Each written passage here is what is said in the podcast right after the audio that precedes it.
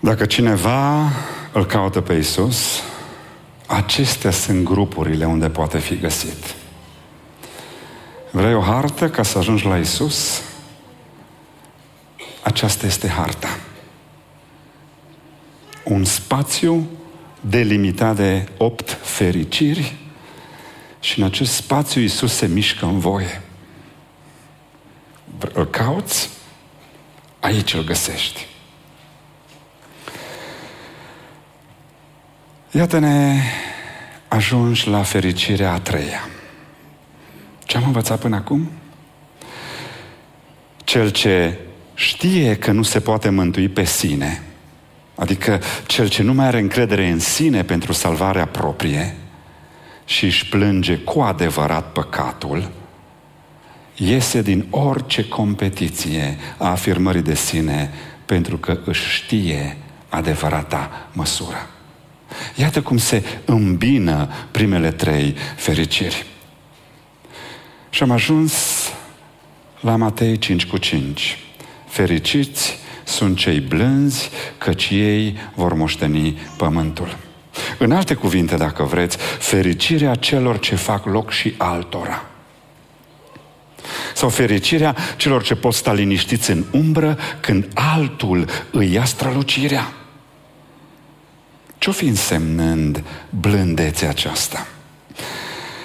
În sondajul de pe Instagram am găsit un răspuns uh, surprinzător. Vedeți acolo, ai blândețe, nu este un produs Apple. Nu este din familia iPad, iPhone, ai blândețe. Este doar o greșeală de scriere.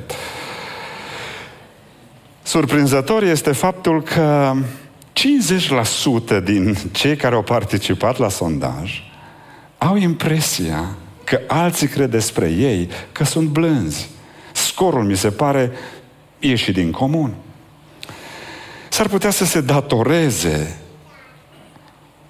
înțelegerii nuanțate sau greșite a cuvântului blândețe. Așa că aș vrea să călătorim puțin și să înțelegem foarte bine ce înseamnă blândețe și apoi să vedem cum ne putem dezvolta în noi înșine. Cuvântul blândețe poate produce confuzie datorită definirii lui variate sau nuanțate. Încă din vechime au fost dezbateri sau înțelegeri diferite cu privire la acest cuvânt, la înțelesul lui. Aristotel, de exemplu, îl definește ca fiind un atribut uman care ține sub control impulsurile și resentimentele și se manifestă cu sânge rece, stăpânire de sine. O definește Aristotel. Platon opune blândețea ferocității și cruzimii dar în același timp Platon o egalează și cu demagogia sau diplomația demagogului, acea slugărnicie care își caută interesele, care caută popularitate și putere, acel limbaj mieros, siropos în care încerci să te pui bine cu toată lumea. Pindar o aplică regelui liniștit și bun cu supușii. Herodot o vede ca fiind opusul mâniei. Iată câte nuanțe diferite. Întrebarea noastră este bine, bine și până la urmă ce înseamnă a fi blând. E bine, din moment ce afirmația pe care o studiem este o afirmație biblică, înțelesul blândeții trebuie găsit în contextul biblic. Pentru că întotdeauna contextul îți dă înțelesul unui cuvânt. Când Isus folosește ferice de cei blânzi, El are ceva în minte. Și ce are el în minte trebuie să fie regăsit în contextul întregii Scripturi. Așa că, haideți să încercăm să definim blândețea așa cum o întâlnim în contextul biblic și abia apoi vom înțelege mai bine ce vrea să zică Isus cu ferice de cei blânzi. Iar călătoria noastră începe undeva în Vechiul Testament, în numeri 11 și 12. Este primul pasaj mai mare în care cuvântul blândețe este exprimat. Trecuseră deja doi ani de pelerinaj prin pustie, soare mult, praf mult, mană multă și poporul se revoltă și strigă, vrem carne! Nostalgia bunăstării Egiptului vine peste ei. Egiptul nu fusese înfrânt de tot în ei. Moise supărat sub această provocare a poporului, strigă către Dumnezeu și spune, Doamne, eu singur nu pot duce tot poporul acesta. Și Dumnezeu spune, bine, adună 70 de bărbați și îi voi investi cu autoritate. Și textul Scripturii spune, voi lua din Duhul care este peste tine și îl voi pune peste ei. Adică nu vei fi tu singurul peste care Duhul meu este pus. Iau de la tine și dau și altora. Și Moise este cu totul și cu totul de acord. Vedeți cum deja face loc și altora? Nu ține cu mâna strânsă autoritatea și privilegiul pe care îl are? Cei 70 au început să prorocească, astfel sunt validați înaintea poporului, apoi au tăcut. Și apoi, doi tineri, Eldad și Medad, încep să prorocească în tabără. Cei doi erau dintre cei 70, ne spune Scriptura, dar nu veniseră la cortul întâlnirii unde avusese loc coborârea Duhului peste cei 68. Dar ei, acolo unde era la cortul lor, au început să prorocească în tabără. Făceau notă discordantă față de planul stabilit. În momentul acela, Iosua vine la Moise și spune, Domnule Moise, oprește-i! Și Moise răspunde, Iosua, ești gelos pentru mine? Să dea Dumnezeu ca tot poporul Domnului să fie alcătuit din proroci și Domnul să-și pună Duhul Lui peste ei. Iată-l deja un Moise care face loc și altora. Nu doar eu să am parte de Duhul Domnului, toți să aibă. De e Domnul să aibă toți privilegiul acesta. Deși Moise ar fi avut probabil puterea și autoritatea să-i oprească, de ce n-ați venit la cortul întâlnirii? Cine vă credeți voi de ce nu respectați regulile ca ceilalți? De dragul binelui lor, Moise nu-i oprește. Renunță la dreptul lui pentru progresul altora. Și nu trec decât câteva versete mai încolo și o întâlnim pe Maria și Aron, care, spune textul, au vorbit împotriva lui Moise. În alte cuvinte, îi contestă poziția de mijlocitor între Dumnezeu și popor. Și îi spun cuvintele acestea. Oare numai prin Moise a vorbit Domnul? N-a vorbit și prin noi? Și acum vine expresia. Moise însă, Moise în concluzie, Moise în fața acestei situații în care autoritatea este știrbită sau contestată, Moise însă era un om foarte blând, mai blând decât orice om de pe fața pământului. Întâmplarea știți mai departe, Maria este lovită cu lepră, apoi Moise se roagă pentru vindecarea ei, face bine celei ce i-a făcut rău, și iată cum deja ne putem apropia de o definire a cuvântului blândețe. Blândețea este refuzul de a intra în competiția afirmării de sine. Blândețea este recunoașterea meritelor și valorilor altor oameni. Refuzul de a te ridica pe tine călcând pe alții în picioare, cățărându-te pe umerii altora. Și apoi trec secolele și îl întâlnim pe Isus, care folosește iarăși cuvântul într-o manieră iarăși revelatoare. În 84 de capitole ale Evangheliilor există o singură unică autocaracterizare a lui Isus. Când Isus stă să vorbească despre sine, să se autocaracterizeze, El o face în felul următor. Se descrie pe sine ca fiind blând și smerit cu inima.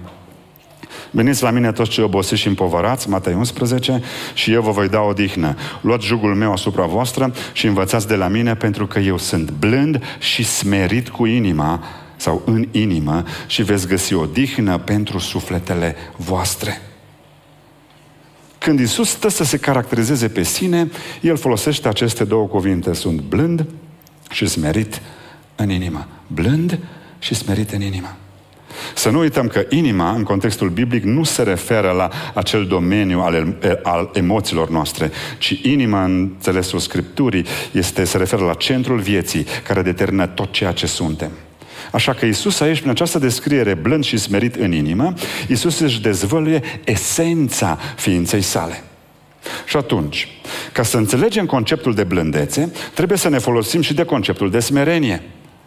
Pentru că blândețea și smerenia formează un cuplet natural. Una derivă din cealaltă. Sunt unul și același lucru. Unul lăuntric, altul exterior. Smerenia este lăuntrică. Este o gândire cumpătată cu privire la sine. Deși smerenia a fost disprețuită încă din antichitate, smerenia este tărie, este lepădare de sine și nu oricine poate face asta. Smerenie înseamnă să nu te lași afectat, îndurerat, când nu ești băgat în seamă. Să nu te lași afectat, îndurerat, când cineva te întrece. Ți-o ia înainte. Asta e tărie, nu slăbiciune. Blândețea este întruparea smereniei. Manifestarea smereniei este blândețea. Smerenia este un mod de a gândi despre tine și blândețea este gândirea aceea pusă în fapte. În timp ce smerenia, deci, este un mod de gândire, blândețea este o serie de acțiuni generate de gândirea smerită. Blândețea nu este sinonimul indolenței, a moliciunii, a unei personalități șterse, din potrivă, ea este puterea celui controlat. Blândețea este putere controlată.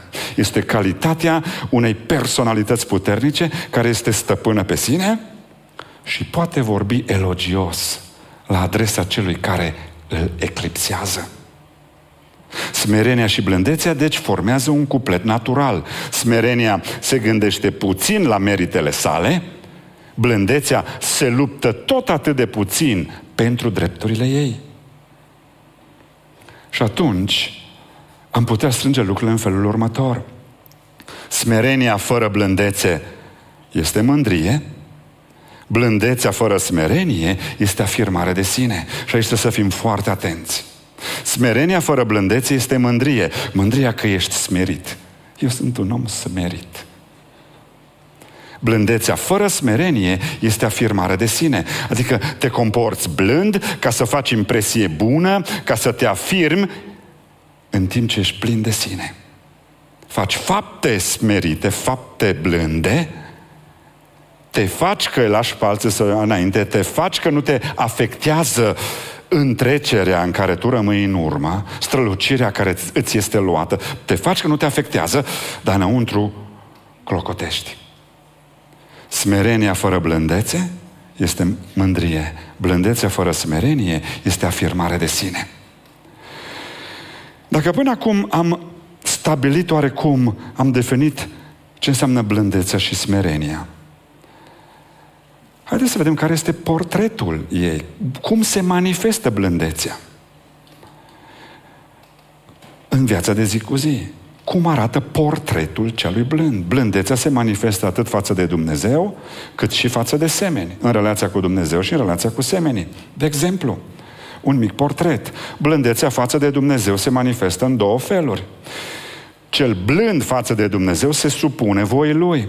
Adică își poartă cu liniște circumstanțele, situațiile ce vin peste el, ca fiind îngăduite de Dumnezeu. Fie ce o fi, eu îi rămân fidel. Eu am încredere că e bun și n-am de gând să-i întorc spatele.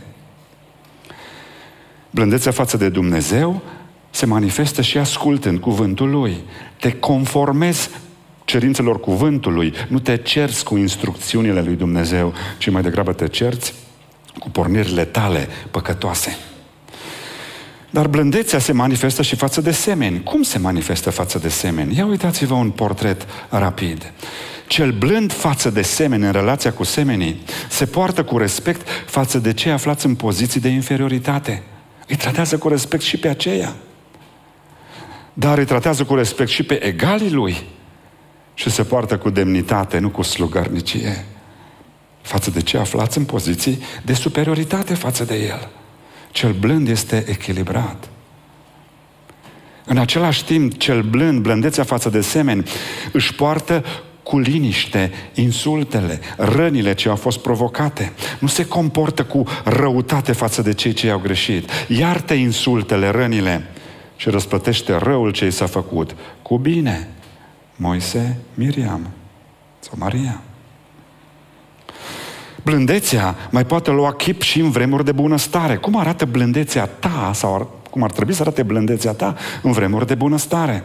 Nu se umflă de mândrie, nu-și asumă meritele vremurilor de bunăstare. Își vede bunăstarea ca fiind un dar de la Dumnezeu, nu o răsplată a meritelor sale și niciun rezultat al muncii sale. Dar blândețea în vremuri grele de adversități, cum arată ea? Este mulțumită cu condiția sa? Nu sare la ceartă cu dătătorul? Mie de ce nu merge bine? El de ce are mai mult? Nu sare la ceartă cu dătătorul? Nu invidiază pe cei aflați în condiții mai bune? Ba mai mult, deși aflat în nevoie și durere, se poate bucura că altul o duce bine. Acceptă cu recunoștință ajutorul și sprijinul altora.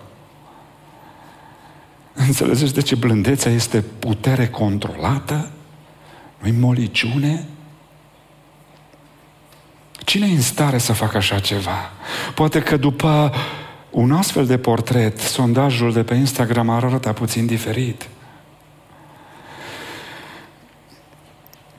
Ferice de cei blânzi. Am văzut cei blândețea, cei smerenia, cum arată omul blând.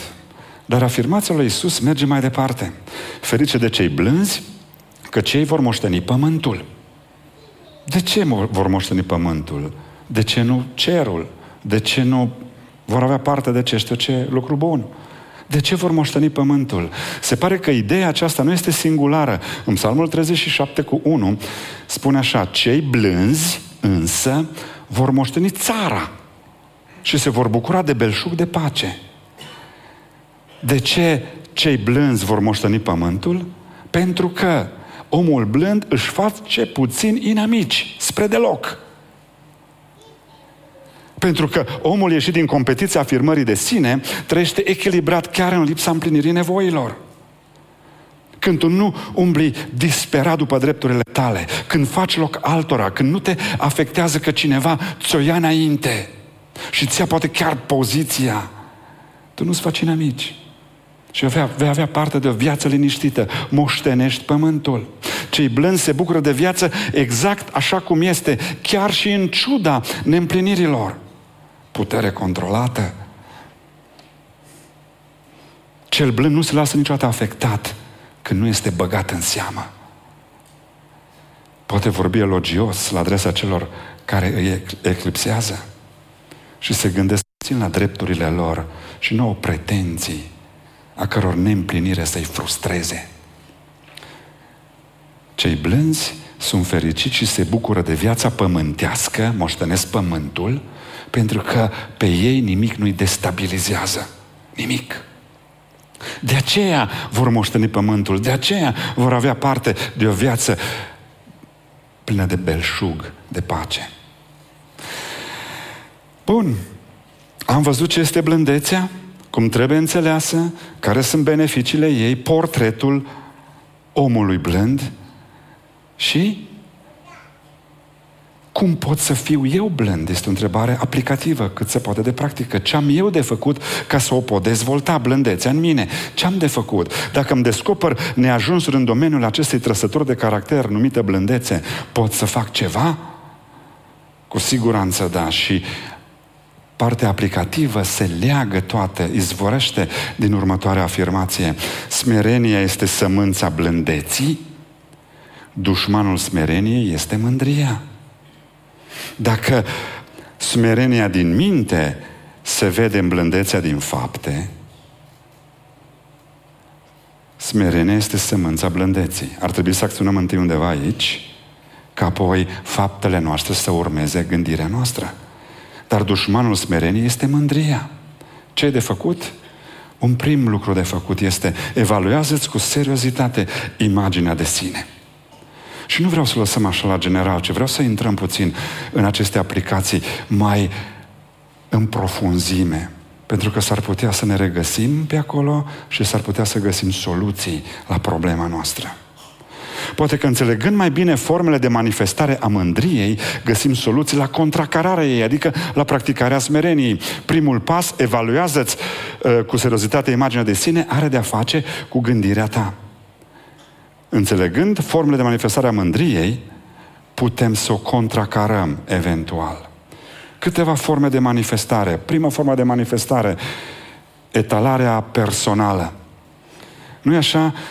Ne cade bine sau chiar ne strecurăm cumva să ne asumăm o glorie, să o ținem să o menționăm public pentru a primi creditul dorit. Fie pentru ceva ce nu ne aparține, dar ne asumăm, fie uneori pentru ceva ce ne aparține, dar nu-i meritul nostru. Am primit de la cineva, cumva, acel lucru. Fie pentru ceva ce ne aparține, este meritul nostru, dar nu se cade să-l afișăm. Cum ai reacționa când primești un astfel de mesaj de la cineva?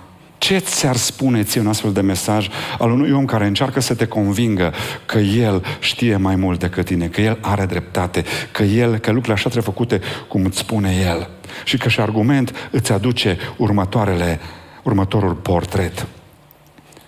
Eu am două doctorate. Am scris 19 cărți, articole științifice 41, participări la conferințe și congrese 67, contracte de cercetare științifică 19, lucrare cu muzica de fanfară 25 de ani, lucrare misionară în comunitățile de romi 26 de ani, activitate administrativ-politică 24 de ani. Când citești un astfel de CV, în contextul impunerii părerii personale, nu pot să spun decât că etalarea personală este un sărac substitut pentru valoarea lăuntrică. Vrei să faci ceva? Reconfigurează CV-ul în dialogul cu oamenii. Autopromovarea este contraproductivă. Cu cât vrei să te etalezi mai tare, cu atât te afunzi mai tare în disprețul celorlalți. E contraproductiv. O altă formă de manifestare a mândriei pe care s-ar putea să o găsim în noi este la extrema cealaltă, coborârea personală. Autoretrogradarea, plânsul de milă, poate fi o formă de mândrie. Nu suporți faptul că altul ți-a luat-o înainte, în mod evident îți dai seama că tu nu mai ai cum să-l ajungi, că deja este pe val, că deja face impresie, că deja ești în um- umbră și nu ai resursele să-l depășești și durerea eșecului zgândărește vanitatea. Și sar la extrema cealaltă. Autoretrogradare repetată și publică poate fi o formă de autopromovare. Pentru că prin ea, autoretrogradându-te, prin ea tu pescuiești după afirmarea pe care crezi că o meriți. Când vii și spui, eu nu-s bun de nimic, mie nu... Nu, nu, nu, nu e așa, stai puțin, nu, nu, nu, nu. Pescuiești ca să auzi din gura celorlalți că nu e chiar așa cum spui tu. Să absorbi un pic de afirmare din partea celorlalți. Autoretrogradarea, plânsul de milă, repetat și public, poate fi o formă de mândrie. Încercând să atragi atenția asupra umilinței tale, tu de fapt te mândrești. Pentru că, să fie foarte clar, mândria vrea să fie în centrul atenției atât prin reușite, cât și prin eșecuri. Este cea mai subtilă, cea mai subtil păcat. O altă formă de manifestare a mândriei este nepăsarea de părere altora. Când te uiți de sus la ceilalți în așa măsură încât nu-ți pasă de părerea lor, poate fi o formă de mândrie. Desigur, deseori este bine să nu iei seama la tot ce spun oamenii despre tine, dar verifică-ți motivul pentru care nu-ți pasă.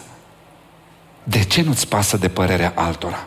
Dacă nu-ți pasă pentru că sunt prostimea, sunt sub nivelul tău, atunci s-ar putea să ai o problemă.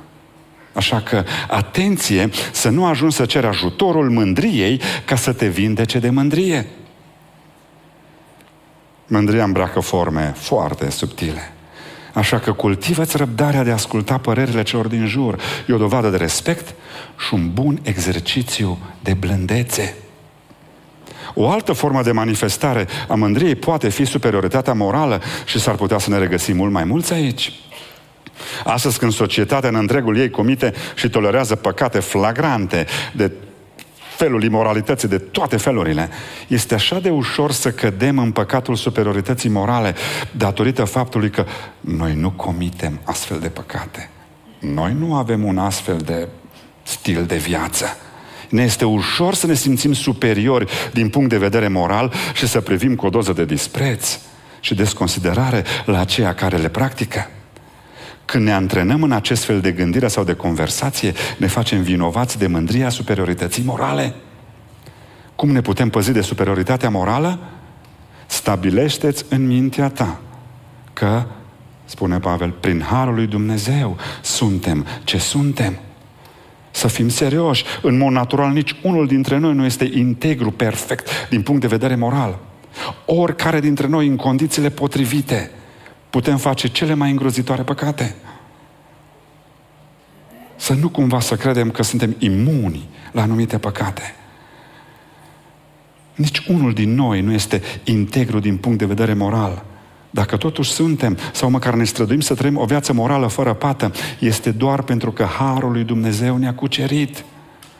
Din potrivă, cred că ar trebui să spunem, așa cum a spus David, iată că sunt născut în nelegire și în păcat m-a zămislit mama mea. În loc să ne simțim superior moral față de cei ce trăiesc în păcate urâte, ar trebui să fim adânc recunoscători că Dumnezeu, prin Harul Lui, ne-a răscumpărat, a pus în noi niște resurse, ne-a scăpat dintr-un astfel de stil de viață și ne și păzește pe drum. Prin Harul Lui Dumnezeu ești ceea ce ești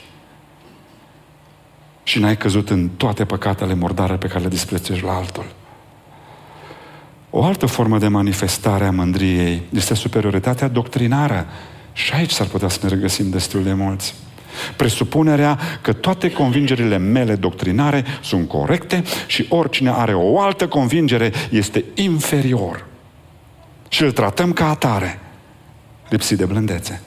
Și pierdem pământul, pierdem liniștea vieții. Pentru că intrăm în niște competiții care ne macină. Indiferent dacă suntem arminieni sau calviniști, cesaționiști sau continuaționiști, amileniști, premileniști, postmileniști, sau avem o soi de teologie eclectică, sau unii care desconsiderăm doctrina în sine, trebuie să ne strunim emoțiile și să ne împiedicăm disprețul acelor, la adresa celor ce gândesc diferit de noi. În 1 Corinteni 8, Pavel se ocupă de această formă de mândrie spirituală, doctrinară, când discută problema mâncării jertfite idolilor. Unii credincioși erau de părere că a mânca din lucrurile jertfite idolilor este permis în contextul libertății creștine. Și Pavel nu-i contrazice, E de acord cu ce spun ei, însă îi mustră pentru mândria doctrinară ce rezulta din convingerea lor. 1 Corinteni 8 cu 1. În ce privește lucrurile jertfite idolilor, știm că toți avem cunoștință. Dar cunoștința îngânfă pe când dragostea zidește. Superioritatea doctrinară ți-o rezolv astfel, fiind conștient că cunoștința îngânfă pe când dragostea zidește. Nu sugerez prin aceasta că n-ar trebui să ne formăm convingeri doctrinare serioase. Ceea ce vreau să spun este că ar trebui să ne ținem convingerile cu umilință, realizând în același timp că mulți oameni capabili din punct de vedere teologic au convingeri diferite de ale noastre. Prima parte a aplicației a avut de-a face cu aici. A avut de-a face cu gândirea noastră. Să ne o controlăm, ghidăm, învățăm, disciplinăm cum ne vedem pe noi și cum ne înțelegem pe noi. A doua parte a aplicației are de-a face cu aspectul faptelor. Cultivă-ți un comportament blând. După ce îți faci ordine aici, începe să practici blândețea. Ce poți face?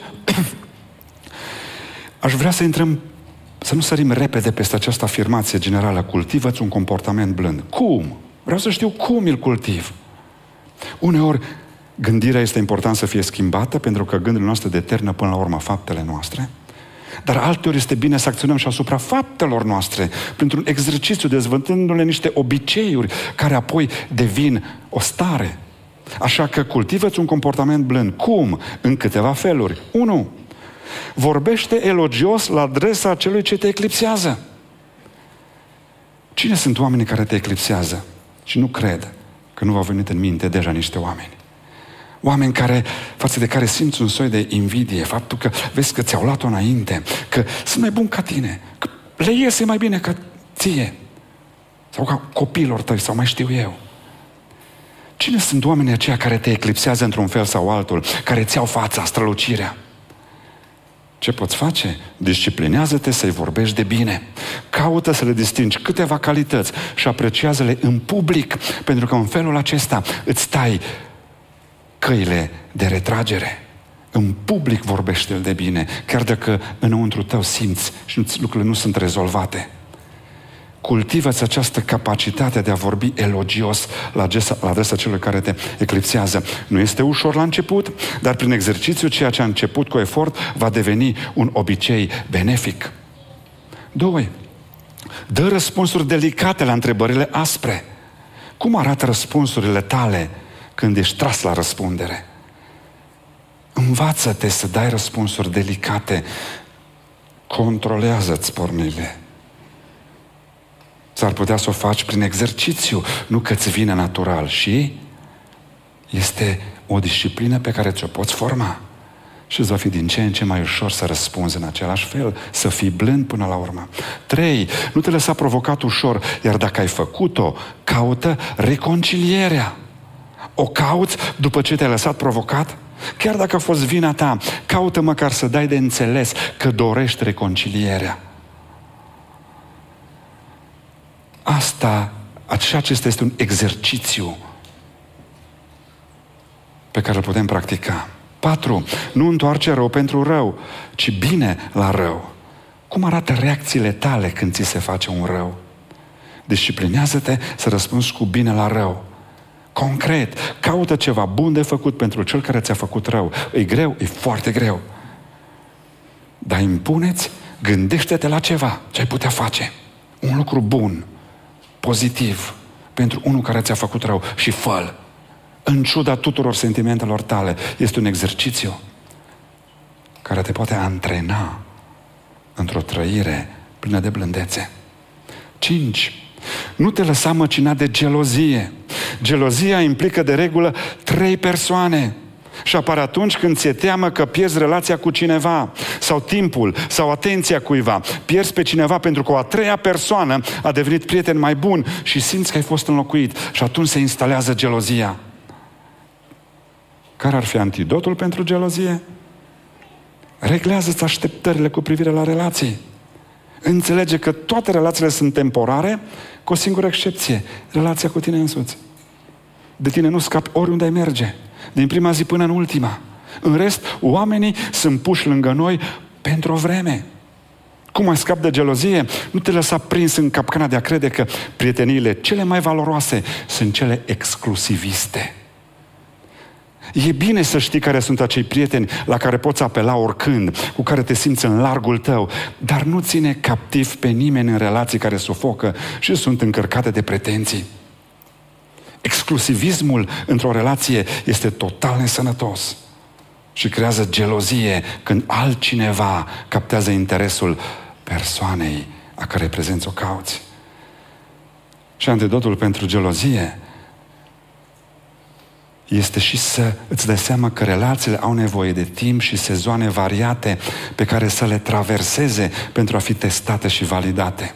Chiar dacă din prima zi simți că rezonezi sau conectezi foarte bine cu cineva, ai răbdare și oferă spațiu celuilalt. S-ar putea ca timpul să-ți spună, nu e chiar așa cum am avut prima impresie.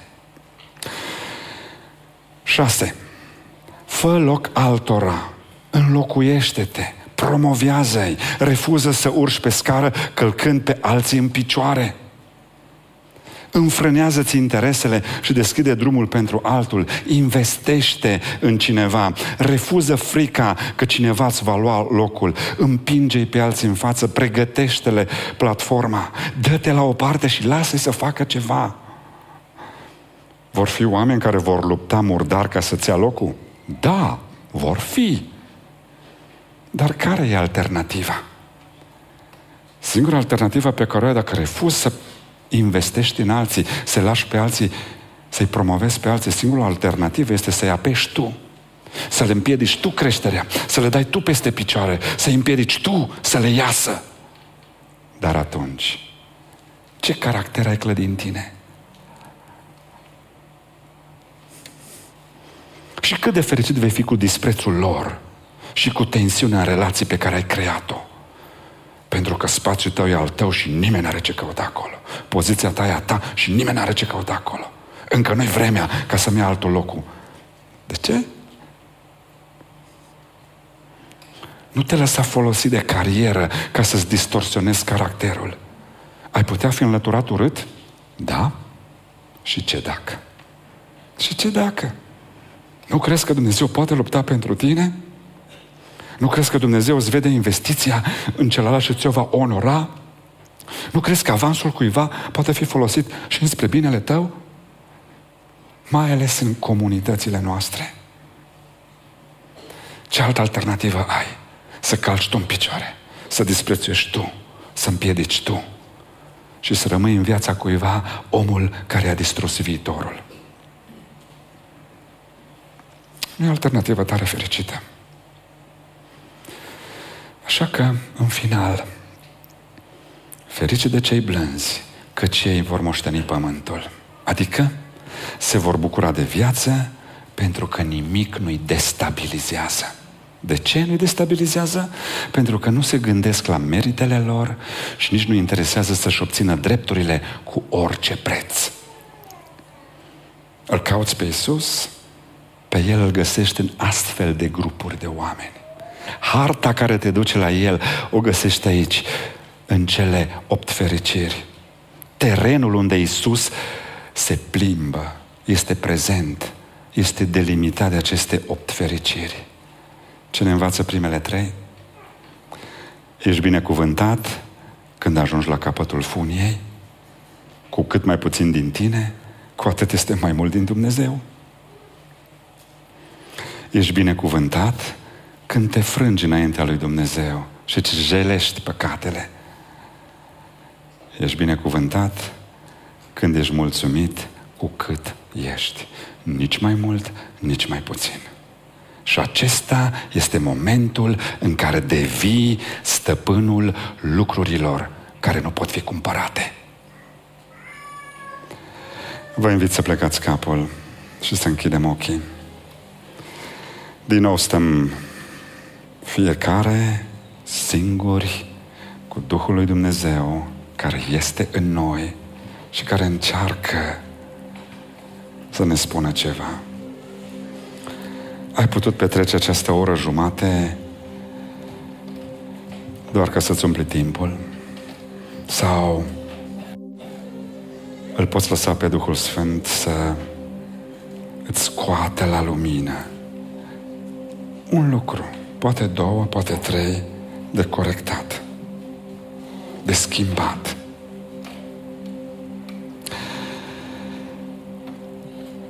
Îl cauți pe Iisus?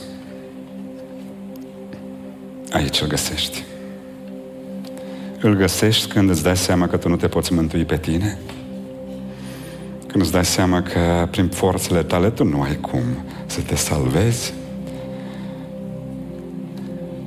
Sărăcia în Duh îți spune că ai ajuns la capătul funiei și nu mai ai absolut nicio șansă decât să fii luat de cineva și ridicat. Cu cât este mai puțin din tine, cu atât este mai mult din Dumnezeu. Îl cauți pe Iisus, trebuie să vii înaintea Lui să-ți plângi păcatele, altfel nu-L prea găsești. Nu-L prea găsești. Pentru că plânsul păcatelor aduce mângâierea. Când îți vede inima zdrobită, când vii la El cu inima zdrobită și dai toate bucățile, este gata să ți le pună la oaltă. Îl cauți pe Isus, îl găsești între oamenii mulțumiți cu cât sunt. Oamenii care își văd adevărata măsură, oamenii care nu pot fi destabilizați pentru că ei nu au pretenții și nici nu luptă la sânge pentru drepturile lor, pentru că este cine să le facă dreptate. Și astfel devii stăpânul tuturor lucrurilor care nu pot fi cumpărate